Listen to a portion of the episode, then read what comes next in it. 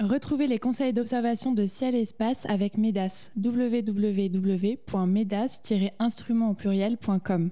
Et jusqu'au 31 décembre, profitez d'une offre de réduction de 20% sur votre tout premier abonnement à ciel et espace en utilisant le code podcast. Rendez-vous sur cielespace.fr slash abonnement, sélectionnez la formule d'abonnement qui vous convient, papier, premium ou numérique, puis renseignez le code podcast, P-O-D-C-A-S-T.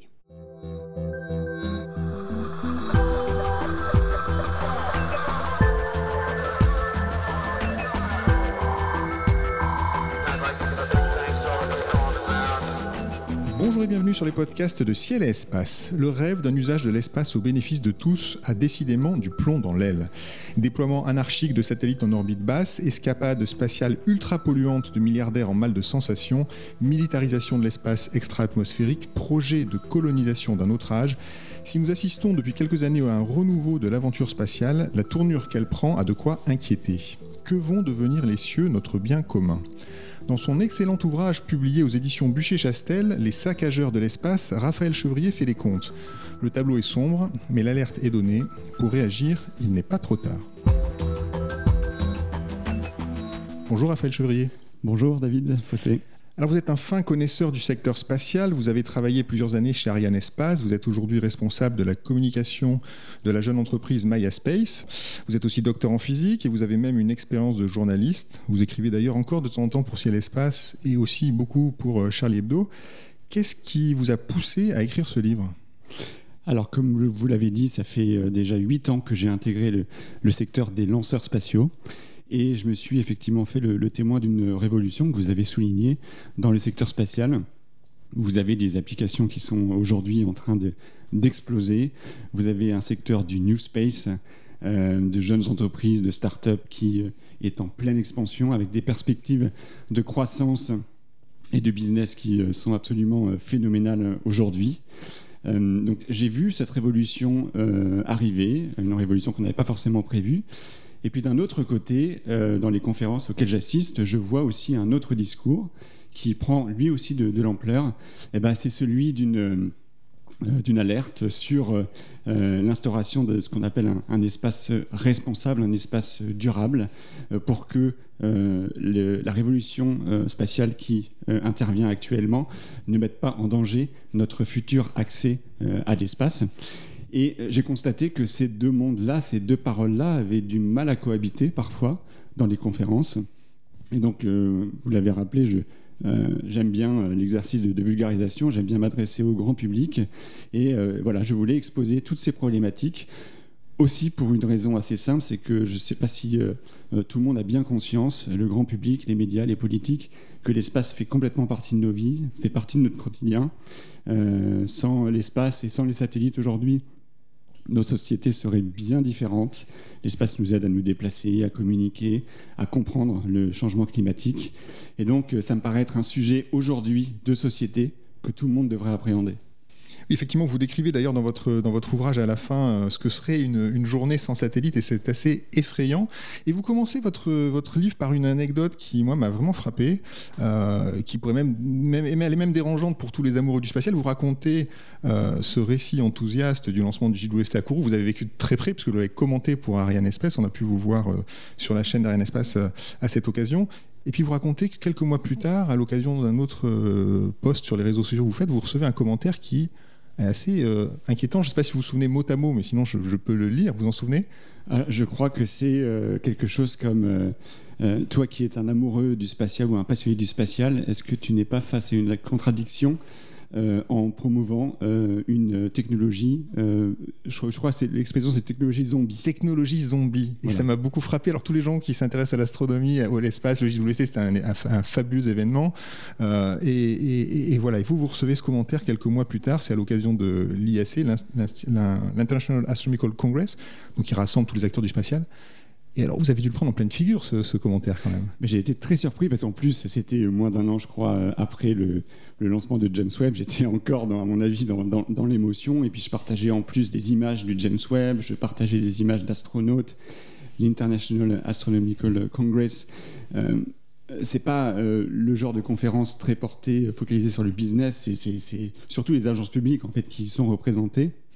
Et donc pour moi, c'était un total décollage avec euh, l'image que moi j'avais euh, du spatial, ou en tout cas la façon dont euh, je m'impliquais dans ce, dans ce secteur, et puis la, vision que pouvait avoir une personne que je connais évidemment, hein, c'était un contact sur Facebook, qui n'avait pas forcément une vision très, très, très large de, du secteur spatial, mais qui avait cet avis-là.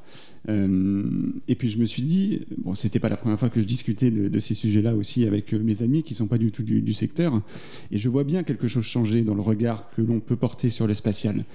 Et notamment, moi, j'attribue ça au fait que, euh, en premier lieu, bah, l'urgence climatique a changé notre regard sur, en tout cas, le, sur le rêve que pouvait porter le, spatial, parce que quand on voit une fusée décoller et on voit panache de fumée qui, s'en dégage. Évidemment, on peut, s'interroger sur, euh, sur la pollution que, que cela génère euh, et qu'il faut regarder évidemment euh, en fonction de ce que le, spatial nous apporte ensuite. Il faut faire la balance, vous l'expliquez d'ailleurs dans votre livre, vous consacrez un chapitre entier, vous, vous, ne, vous ne, mettez pas sous le tapis ces aspects euh, euh, émissions de CO2 qui évidemment sont au centre des préoccupations maintenant euh, de nos concitoyens. d'ailleurs, on va y revenir parce que c'est un, un, chapitre intéressant. En tout cas, ce qui est clair, c'est que le, ce discours idéaliste sur l'accès à l'espace, qui, est un, qui, est, qui, est, pour tout le monde, au service de la connaissance, au service de tous, c'est un, un, discours qui est attaqué de, de toutes parts aujourd'hui. Et il y a d'abord une tentation de l'appropriation de l'espace qu'on est en train de, vivre, que symbolisent les entrepreneurs du New, Space. Vous commencez votre livre euh, là-dessus, vous écrivez, il y a un chapitre qui s'intitule On a ouvert la boîte de Pandore. Euh, qu'est-ce qui s'est passé exactement? Bon, alors je pense qu'on euh, est tous conscients que la révolution du spatial, elle coïncide avec l'arrivée d'un acteur en particulier qui s'appelle Elon Musk, qui a créé une société qui s'appelle SpaceX et qui a littéralement révolutionné les coûts d'accès à l'espace avec un agenda qui était le sien. Et je pense qu'il est important de comprendre qu'est-ce qui a fait que cet acteur a pu aussi émerger, au-delà de ses qualités personnelles, a pu émerger dans, ce, dans cet écosystème et aussi bousculer les entreprises un peu traditionnelles du spatial. Et a ainsi l'idée, euh, je pense que euh, aujourd'hui l'innovation, elle passait par euh, cet esprit de conquête, par la privatisation du spatial, que les entreprises privées étaient à même d'accélérer les choses et euh, d'accélérer l'innovation. Euh, et donc, il a ouvert aussi euh, tout un champ d'applications et tout un, commerce du spatial, profitant de l'hyperconnectivité aussi de nos sociétés. je pense notamment au déploiement des méga constellations dédiées à Internet, et ça on y reviendra. Et voilà, c'est une, sorte d'entraînement hein, de tout un secteur où aujourd'hui vous avez beaucoup de startups qui ont l'impression qu'elles vont pouvoir faire de l'argent en envoyant des choses plus ou moins utile euh, dans l'espace. Moi, je trouve ça extrêmement euh, enthousiasmant pour euh, quelqu'un qui travaille dans le secteur spatial que les choses changent aussi rapidement. il y a des nouvelles perspectives qui sont absolument phénoménales. mais encore une fois, il faut accompagner cet enthousiasme avec un discours de responsabilité et vraiment faire rencontrer ces, deux discours. Oui, alors effectivement, cet accès à l'espace moins cher fait entrer une quantité de nouveaux acteurs évidemment dans, le secteur. Avant, c'était un domaine réservé un peu aux États, hein, pour, pour le dire, puisque c'est cher de lancer une fusée. Aujourd'hui, c'est de plus en plus accessible. Et puis là, finalement, vous décrivez un petit peu ces acteurs venus de la nouvelle économie, du numérique, etc., qui sont innovants, on pourrait dire disruptifs, hein, c'est très à la mode. Euh, et puis euh, finalement, oui, d'accord, les investissements sont passés de 1 milliard de dollars entre 2000 et 2004, là je vous cite, à 17 milliards de dollars entre 2015 et 2009. On comprend, on voit là vraiment l'explosion du secteur mais c'est parfois pour, euh, quoi, pour lancer par exemple une douzaine de bouteilles de Pétrus euh, qui se vendent 5000 euros la bouteille, et puis quand on les ramène, on les vend un million chez Christie's. Écoutez, s'il y a des acheteurs potentiels, pourquoi pas? Ensuite, là encore une fois, il faut aussi euh, analyser ce, type d'application bah, qui s'apparente à l'ultra-luxe au regard de, la pollution que cela génère, parce qu'un lancement spatial, ce n'est pas neutre, évidemment, en termes de pollution. Je pense aussi à des applications qui sont beaucoup plus gênantes pour euh, le commun des mortels. Je pense par exemple aux publicités dans l'espace, et je prends cet exemple-là dans le livre, où vous avez des entreprises qui s'imaginent envoyer euh, des euh, constellations de satellites qui voleraient en formation autour de la Terre et qui seraient visibles de jour comme de nuit bah, par n'importe quel citoyen placé sur Terre et surtout n'importe quel citoyen qui ne l'aurait pas demandé. Qui n'aurait pas demandé, c'est le problème. Et là encore, SpaceX est dans tous les mauvais coups parce qu'à chaque fois que vous citez euh, euh, une application qui peut poser question, j'ai parlé de ces bouteilles euh, de, de, Pétrus envoyées dans un cargo Dragon vers l'ISS et puis quand ils reviennent, eh ben, ils ont, ils ont pris 200, fois, 200 fois leur prix. L'application dont vous parliez, c'est aussi SpaceX hein, qui est en fait un, un partenariat avec une, une entreprise qui s'appelle Géométrique Énergie. Donc là, évidemment, afficher des logos en orbite. Euh, c'est une appropriation mercantile de l'espace. Euh, portée alors là par le milliardaire Elon Musk. On peut aussi parler du milliardaire euh, Jeff Bezos. on peut même aussi parler de bataille de milliardaires parce qu'il y a un autre aspect, c'est le tourisme spatial dont vous parlez aussi longuement dans votre livre. Et puis là, il y a des batailles d'ego totalement surprenantes. Enfin. Bah, là, je pense qu'on est dans la forme la plus extrême de la caricature de ce nouvel attrait à l'espace. Euh, où vous avez euh, non plus, enfin, je veux dire, euh, pendant la guerre froide, la première vague de la conquête de l'espace était bah, aussi une bataille d'ego, mais entre superpuissances, où il fallait démontrer sa force dans l'espace, parce que c'était la nouvelle frontière. Bah, Aujourd'hui, on voit un peu la même chose, mais à, l'échelle des individus, qui ont beaucoup d'argent visiblement à dépenser pour réaliser du tourisme spatial. Là encore, critiquable éthiquement pour euh, le fait que ça peut s'apparenter à, de l'ultra-luxe et toutes les critiques morales qu'on peut en faire, mais aussi avec un impact réel sur euh, euh, la pollution atmosphérique. la pollution atmosphérique des fusées est très spécifique. Et aujourd'hui, la recherche, et d'ailleurs, on est encore assez balbutiement, parce que ben, on ne connaît pas encore complètement très bien l'impact que cela a de, par exemple, dégager des particules fines ou euh, du noir de carbone, des particules de, carbone dans les très hautes couches de l'atmosphère. Aujourd'hui, on a euh, plutôt euh, beaucoup de données scientifiques sur bah, notamment l'aviation qui évolue à des altitudes beaucoup plus basses. C'est un peu la page blanche vis-à-vis des, fusées. C'est pour ça que je pense qu'aujourd'hui, on est... on, a, on est dans un moment où, avant d'avoir un peu plus de données scientifiques, je pense que certains pourraient euh, euh, faire preuve de, euh, de modération. Un peu plus hein. de modération et de responsabilité. Oui, parce que vous décrivez des batailles d'ego incroyables entre Richard Branson, le patron de Virgin Galactic, et Jeff Bezos de Blue Origin pour savoir qui avait le premier atteint l'espace. Alors évidemment, ça dépend de l'altitude à laquelle on place cette frontière. c'est incroyable que, que, que, ces gens se, se, chicanent pour ça. Il y, a une phrase que vous citez donc de la compagnie Blue Origin, la compagnie de Jeff Bezos. New Shepard, donc c'est le véhicule qui emmène les gens dans l'espace, enfin à 100 km d'altitude. New Shepard a été conçu pour voler au-dessus de la ligne de Kármán, cette fameuse ligne qui sépare théoriquement euh, l'espace extra-atmosphérique de l'atmosphère, euh, a été conçu pour voler au-dessus de la ligne de Kármán afin qu'aucun de nos astronautes n'ait un astérisque à côté de son nom. Voilà. C'est incroyable. ça, dit beaucoup de choses sur cette euh, bataille d'ego que vous, citez.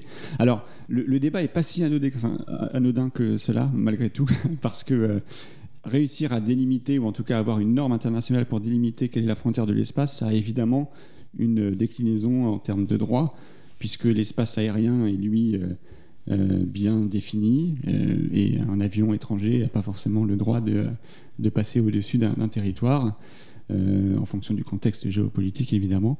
Bah, dans l'espace, ça n'existe pas, et donc réussir à délimiter cela à l'échelle internationale, c'est un débat qui existe aujourd'hui. Donc il y a une vraie, euh, un, vrai intérêt au-delà de la bataille euh, entre milliardaires à savoir où se trouve la limite de l'espace. Vous avez parlé pollution, donc effectivement on va citer quelques chiffres. Euh, vous donnez le chiffre de l'émission de CO2 d'une Ariane 5, c'est 250 tonnes. Le Starship qui volera bientôt 3000 tonnes, c'est gigantesque. en tout cas, en ce qui concerne le tourisme, effectivement, on, peut, on peut dire que finalement un aller-retour vers la station spatiale internationale, puisque c'est ça aussi qui est prévu pour certains touristes, mmh c'est euh, l'équivalent de, euh, euh, je ne sais plus combien de Paris, Paris, Paris New York, mais c'est absolument gigantesque. J'ai perdu le chiffre. C'est typiquement 4 fois et demi. fois je, je m'en souviens, le budget total d'un individu qui naîtra aujourd'hui et qui vivra 85 ans pour respecter les engagements de maintenir le réchauffement climatique à 1,5 degré. C'est incroyable. Alors on comprend que dans ce contexte, évidemment, puisqu'en plus, euh, aujourd'hui, malheureusement, dans l'esprit du public, l'espace, le tourisme spatial, tout ça est un petit peu mélangé, en fait. Hein. Euh, donc euh, parfois, les gens ne font pas la différence entre une sonde qu'on va déposer sur Mars ou un télescope spatial comme le JWST qui va observer l'univers lointain, et puis les petits, les petits amusements de, de, de touristes qui vont vers la station spatiale. tout ça est mélangé. Alors quand on mélange tout ça, évidemment, ça peut, faire peur et on peut se dire à quoi ça sert l'espace aujourd'hui? Il ne faut surtout pas que ça devienne une cour de récréation pour, euh, pour milliardaires, un terrain de jeu. Vous citez Claudie Agnery qui a ce, qui a ce mot, effectivement, euh, et personne ne, souhaite ça. Ça génère des commentaires de type technologie zombie, alors qu'aujourd'hui, tout l'enjeu, c'est de transformer cette technologie zombie en technologie euh, d'avenir. Je crois que c'est comme ça que je termine l'introduction. Alors, donc là, on a parlé, c'est presque anecdotique, mais enfin, c'est quand même symbolique de, de, ce qui est en train de se passer. le plus inquiétant, quand même, à court terme, et vous, insistez aussi là-dessus, c'est la flottille de satellites Starlink. Vous avez déjà parlé de cette flottille lancé par euh, SpaceX et Elon Musk. Euh, on a l'impression qu'Elon Musk est en train de faire, euh, on pourrait dire, il fait main basse sur l'orbite basse. C'est vraiment ce qui est en train de se passer. Une colonisation de, des basses altitudes d'orbite autour de la Terre par les satellites Starlink. Pouvez-vous nous expliquer quel est l'intérêt de cette... Parce que l'espace, c'est très vaste finalement. Euh, pourquoi tout le monde veut être à cet endroit-là, à 500 km d'altitude? Oui, c'est juste, l'espace, c'est infiniment vaste par définition, mais c'est vrai que les zones économiquement intéressantes sont euh, ridiculement petites. Et aujourd'hui, on voit bien que euh, si les méga constellations, alors là on parle de milliers, mais les plans de, SpaceX, c'est d'envoyer des dizaines de milliers hein, de, de, satellites Starlink en orbite basse, eh bien, euh, c'est parce que euh, plus on se rapproche de la Terre, plus le temps de latence, c'est-à-dire le temps de transport entre euh, le signal émis par le satellite et une antenne positionnée au sol, va être court. et donc ça, c'est très important, notamment pour les applications liées à Internet, où on a besoin d'un signal totalement immédiat les télécommunications, euh, historiquement, étaient davantage euh, euh, gérées par les satellites de télécommunications placés sur l'orbite géostationnaire, donc à 36 000 km de la Terre.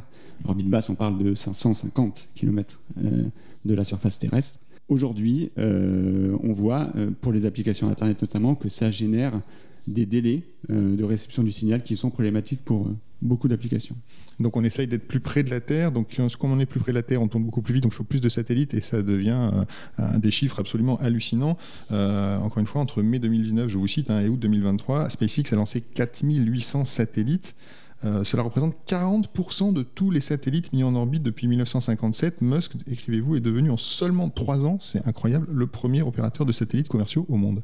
Vous avez l'orbite basse, et principalement Starlink, euh, c'est euh, à peu près 80% des satellites actifs aujourd'hui sur l'orbite basse. On, dit 40% de tous les satellites déployés depuis le début de, l'ère spatiale. Euh, je pense qu'entre août et, octobre, ça a encore augmenté parce qu'il déploie à un rythme absolument phénoménal. Là, on a dépassé les 5000 satellites. encore une fois, il a l'autorisation pour déployer aujourd'hui 7000 satellites supplémentaires. Et donc voilà, on est bah, comme vous l'avez dit, euh, face à une véritable colonisation de, l'orbite basse et face à des règles qui sont euh, très faibles aujourd'hui pour gérer justement ces orbites les plus proches, pour des raisons historiques, on pourra y revenir. Euh, et ben, on est dans une forme de premier arrivé, premier servi. Finalement, c'est assez cohérent de, de l'état d'esprit d'un entrepreneur qui a besoin d'être là le premier pour accrocher le premier à un marché. Alors évidemment, euh, ça, a des conséquences. ça a des conséquences en astronomie, on en a beaucoup parlé dans Ciel et Espace, euh, euh, puisqu'évidemment, ces, Starlink, ben, on les voit tout simplement dans le ciel. Vous décrivez aussi cette expérience hein, d'un soir d'été, on regarde le ciel, tiens, qu'est-ce que c'est? Et puis en fait, on voit de plus en plus de ces satellites Starlink qui gênent l'observation, alors non seulement à l'œil nu, mais en plus en, astrophysique. Vous, citez d'ailleurs cet exemple d'un sursaut gamma qui aurait été vu très lointain, puis finalement, ah ben non, c'était un débris de fusée. Donc on sent bien qu'il y a une, un, un vrai problème. Et puis qui dit plus de satellites en orbite dit plus de risques de collision. De collision et, vous, vous plaidez carrément pour un code de la route spatiale. Alors je ne suis pas le seul à, plaider pour cela et je pense que ça devient euh, assez, euh, assez urgent. SpaceX lui-même a admis euh, réaliser sur les six derniers mois 25 000 manœuvres d'évitement. C'est 135 manœuvres par jour. C'est incroyable. Donc c'est complètement délirant comme chiffre. Euh, et, aujourd'hui, oui, il n'y a pas de code de la route parce que je pense que la plupart de ces euh, manœuvres d'évitement concernent deux satellites euh, Starlink entre eux, mais vous avez des, faits divers spatiaux qui intègrent des risques de rapprochement entre deux entités différentes. Et là, bah, parfois, on ne sait pas qui doit bouger le premier. je cite l'exemple de 2018 où un satellite Starlink se rapproche d'un satellite de l'ESA qui s'appelait ADM Aeolus. L'ESA a envoyé une, alerte aux équipes de Starlink pour lui dire voilà, nous, on considère que euh, il y a une chance sur, euh, je crois que c'est une chance sur 10 000 ou une chance sur 1000 qu'il euh, y ait un rapprochement dangereux. Et donc, il faut réaliser des manœuvres d'évitement. Starlink a considéré que le risque n'était pas suffisamment grand, donc il n'a pas bougé son satellite, mais entre-temps, le risque est passé de 1 à 100. Là, l'ESA a réitéré euh, ses alertes et, euh, ben, en fait, l'ESA n'a pas eu de réponse de la part de Starlink et donc a été obligé de rehausser d'une trentaine de kilomètres son propre satellite. Et il faut savoir que quand on rehausse euh, un satellite, eh ben, on utilise du carburant et donc ça a un coût. Parce que je veux rappeler que les satellites embarquent du carburant pour se maintenir en orbite. et quand ils arrivent à court de carburant, eh ben, euh, ils sont obligés d'être à un moment donné euh, désorbités. Et euh, tout carburant consommé de façon anticipée, eh ben, ça correspond à des applications en moins et des revenus, un temps de revenus générés en moins pour le satellite. Donc un opérateur a tout intérêt à ne pas bouger son satellite, ou en tout cas à en faire le minimum. Mmh. Et pourtant, les collisions dans l'espace, hein, c'est vraiment un phénomène qui peut être dramatique. Alors non pas parce que évidemment il y a en général personne dans ces satellites-là, mais cela dit, les quantités de débris produites sont gigantesques. un débris dans l'espace, ça circule à une vitesse phénoménale, donc ça devient un objet extrêmement dangereux euh, s'il frappe euh, ben, un autre satellite. Euh, vous parlez du syndrome de Kessler. Pouvez nous raconter ce que, ce que c'est, ce cauchemar? Oui, alors c'est un, syndrome théorisé dans les années 70 par quelqu'un qui s'appelle Kessler, qui est un physicien qui a considéré qu'au-delà d'un certain nombre de débris, eh ben, il va se produire une sorte de réaction en chaîne où chaque débris va générer, chaque collision va générer des débris supplémentaires qui vont eux-mêmes euh, être une menace pour d'autres collisions. il y a une sorte d'emballement comme ça, où à la fin, euh, les orbites euh, autour de la Terre seraient tellement saturées de débris bah, que on n'aurait plus moyen d'accéder à l'espace. Donc à terme, c'est quand même ça le, c'est quand même ça le risque. donc une manœuvre qu'il faut prendre au sérieux. Et on comprend d'ailleurs du coup les réactions euh, qui ont pu avoir lieu, notamment, euh, vous citez en mai 2021 la ministre des Armées Florence Parly qui s'exprime après un tir de la Russie sur un de ses propres satellites. Les, États, euh, la Russie, la Chine, les États-Unis avaient commencé les premiers il y a très longtemps, se sont amusés il y a quelque temps à, à montrer qu'ils étaient capables de détruire un satellite en orbite. Donc ils ont identifié un de leurs satellites qui ne fonctionnait plus, ont tiré dessus. Donc c'est super, ils savent faire ça, mais alors la quantité de débris produite est gigantesque, et alors là, on ne va pas dans le bon sens. Non, alors là, c'est une autre problématique qui est euh, une forme de démonstration de force, où l'espace est aussi devenu euh, un terrain de militaire, de défense. Aujourd'hui, l'espace, je le disais en introduction, euh, est indispensable dans le fonctionnement de nos sociétés. Et évidemment, comme n'importe quelle infrastructure, bah, les États déploient des stratégies pour les défendre. Et donc, c'est exactement la même chose qui se passe aujourd'hui en orbite, où chaque État déploie des stratégies pour défendre ses propres infrastructures de satellites. Vous citiez les tirs euh, anti-satellites qui, en fait, euh, considèrent qu'en cas de conflit, voilà, moi j'ai la capacité de, euh, de, désinguer le satellite d'une nation ennemie. Donc on est dans une forme d'équilibre de, la terreur, en fait, je, l'appelle comme ça dans, le livre, où, parce que justement avec la génération des débris, eh ben, on pourrait très vite arriver dans une forme d'anéantissement mutuel où euh, pour, euh, euh, pour abattre l'adversaire, ben, en fait, on s'abat soi-même et plus personne à la fin ne serait capable d'utiliser l'espace pour y envoyer des, satellites. Hmm. Et en attendant, je cite Florence Parly, à laquelle vous empruntez d'ailleurs ce, ce, terme saccageur de l'espace. Elle écrit, elle disait, les saccageurs de l'espace ont une responsabilité accablante en générant des débris qui polluent, on l'a expliqué, et mettent nos astronautes et satellites en danger, parce qu'il faut le dire, ces satellites, ces débris, pardon, croisent parfois l'orbite des stations spatiales. Voilà, et ce sont des milliers de satellites qui, à chaque fois, sont, sont générés lors de ces collisions. De débris, oui de débris, pardon, de débris de plus de 10 cm. Je crois que c'est 2000 euh, débris de, plus de 10 cm qui euh, ont été générés notamment pour le tir anti-satellite russe, mais euh, beaucoup, beaucoup plus de satellites plus petits. Et donc oui, c'est évidemment, enfin là on est au summum de l'irresponsabilité. là pour le coup, surtout, c'est un, un, mouvement qui ne sert absolument à rien que de bander les muscles et de montrer qu'on est les plus forts dans l'espace. Hmm. Alors, on comprend bien que quand on continue sur cette pente-là, et pour d'autres raisons, l'arsenalisation de l'espace n'est plus une hypothèse, c'est une citation d'un rapport d'activité de la délégation parlementaire au renseignement que vous citez. donc il semblerait que finalement, cette arsenalisation de l'espace n'est plus qu'une question de temps, et pourtant, est-ce que le traité de l'espace n'interdit pas d'installer des armes en orbite? Alors, on, est assez loin. cette expression, je le dis dans le, livre, est un peu prêtée à confusion parce qu'on n'est pas dans. Euh, alors, Ronald Reagan avait euh, envisagé à son époque euh, d'envoyer des véritables armes dans l'espace, mais très honnêtement, on est assez loin de voir une étoile de la mort apparaître pour pouvoir ensuite attaquer les nations qui seraient éventuellement restées au sol. En revanche, vous avez, par rationalisation, on voit qu'il y a beaucoup de satellites. L'espace fait partie intégrante des stratégies de défense, où vous avez euh, euh, des stratégies d'écoute, d'espionnage qui passent par l'espace. vous avez aussi des satellites qui s'attaquent entre eux dans l'espace. Et c'est Florence Parly aussi. Hein. Décidément, elle est arrivée aux responsabilités à une époque un peu mouvementée, où il y avait un satellite euh, militaire franco-italien qui a été approché de façon très suspicieuse par un satellite euh, russe et euh, sur l'arc géostationnaire. Et bah, les militaires français et italiens ont considéré que c'était un véritable acte d'espionnage en orbite.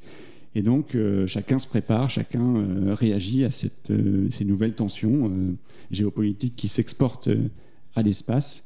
Et, et, donc l'État français notamment est en train de développer des sortes de patrouilleurs euh, de l'espace avec des petits satellites qui vont, euh, dont le seul objectif sera d'évoluer autour de satellites euh, jugés stratégiquement très importants pour, pour, pour la défense. Donc on a vraiment des, des, des, enjeux de souveraineté qui sont en train de se développer de façon très importante. D'ailleurs, on a, on a on a créé, enfin Emmanuel Macron a créé un, commandement de l'espace. Hein. Euh, d'ailleurs, l'armée de l'air ne s'appelle plus l'armée de l'air, c'est l'armée de l'air et de l'espace, je crois. Et les Américains ont fait exactement la même chose. Donc euh, il y a la nouvelle Space Force euh, qui a été créée par Donald Trump, il me semble.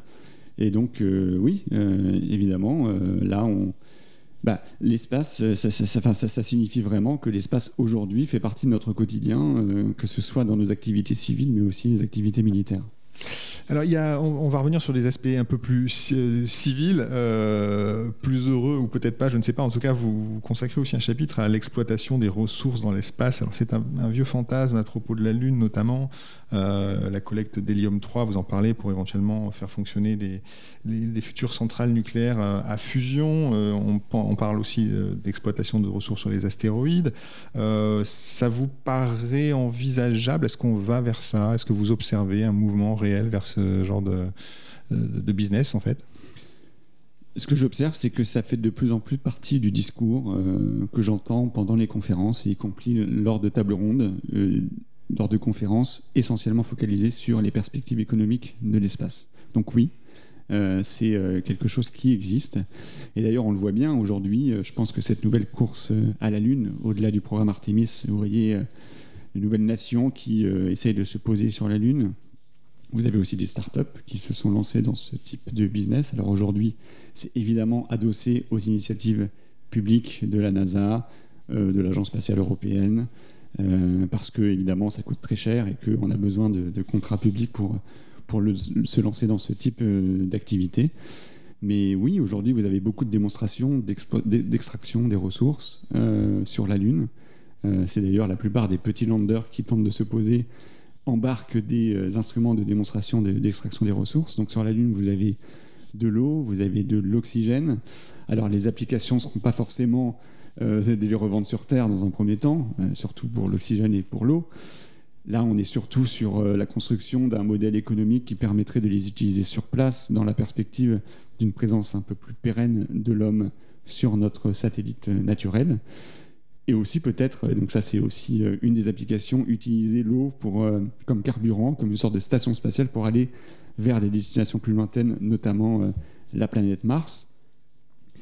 Et s'agissant de l'hélium 3, bon bah là, je crois que la Chine avait pas fait mystère de son intention d'essayer de, caractériser déjà la présence d'hélium 3 sur la Lune, et pourquoi pas en faire un, business. Je rappelle que l'hélium 3 c'est utilisé pour faire de la fusion nucléaire sur Terre. Le modèle économique sur Terre, on n'a quasiment pas d'hélium 3 à cause du, champ magnétique qui, entoure la Terre, mais il se dépose depuis des millions d'années sur la Lune et sur sa surface. Et donc voilà, vous avez mais c'est évidemment des, perspectives qui sont très futuristes aujourd'hui, en tout cas je le crois.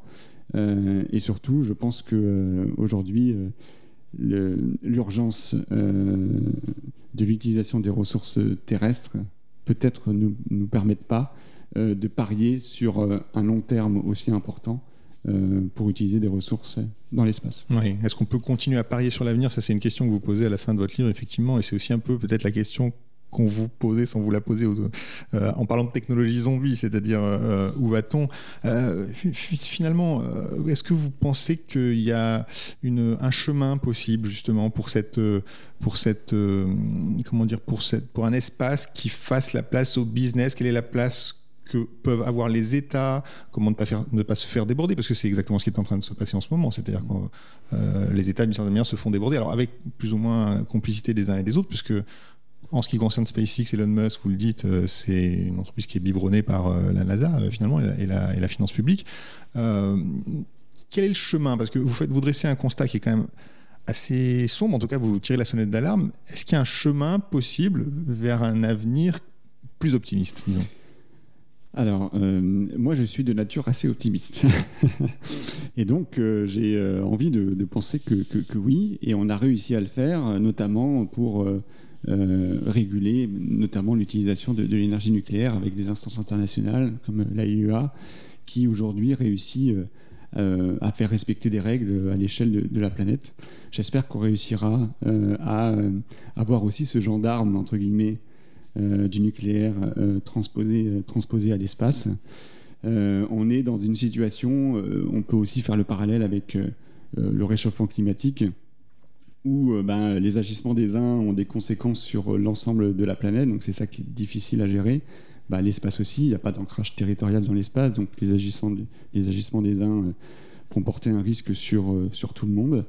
on a réussi à avoir quelques petites victoires sur le dérèglement climatique. J'espère qu'on réussira à, faire la même chose dans l'espace. Ce qui me donne aussi de l'espoir, c'est que euh, bah, aujourd'hui, euh, euh, les menaces portées par notamment l'encombrement de l'orbite basse vont finir par peser sur ceux qui en sont les, initiateurs.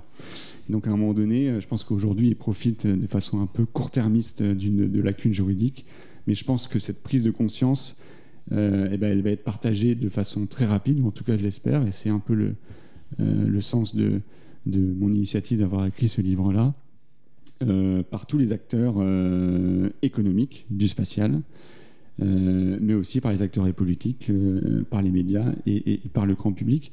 Moi, je le vois aussi à mon échelle. Aujourd'hui, je vous ai dit, je suis rentré dans le secteur du spatial, en tout cas des lanceurs, il y a 8 ans maintenant.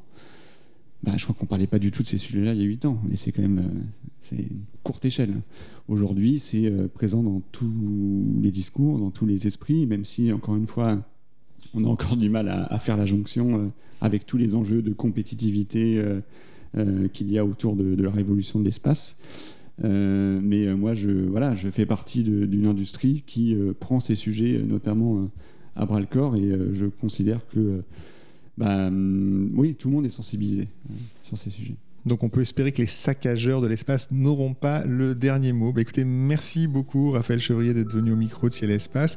Donc je rappelle le titre de votre ouvrage, Les saccageurs de l'espace chez Bûcher-Chastel. Le livre est vraiment très intéressant, très clair. Vraiment, je le recommande à, tous nos auditeurs.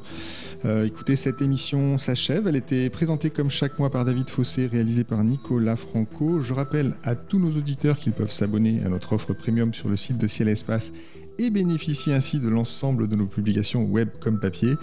Merci pour votre fidélité et rendez-vous le mois prochain pour une nouvelle émission.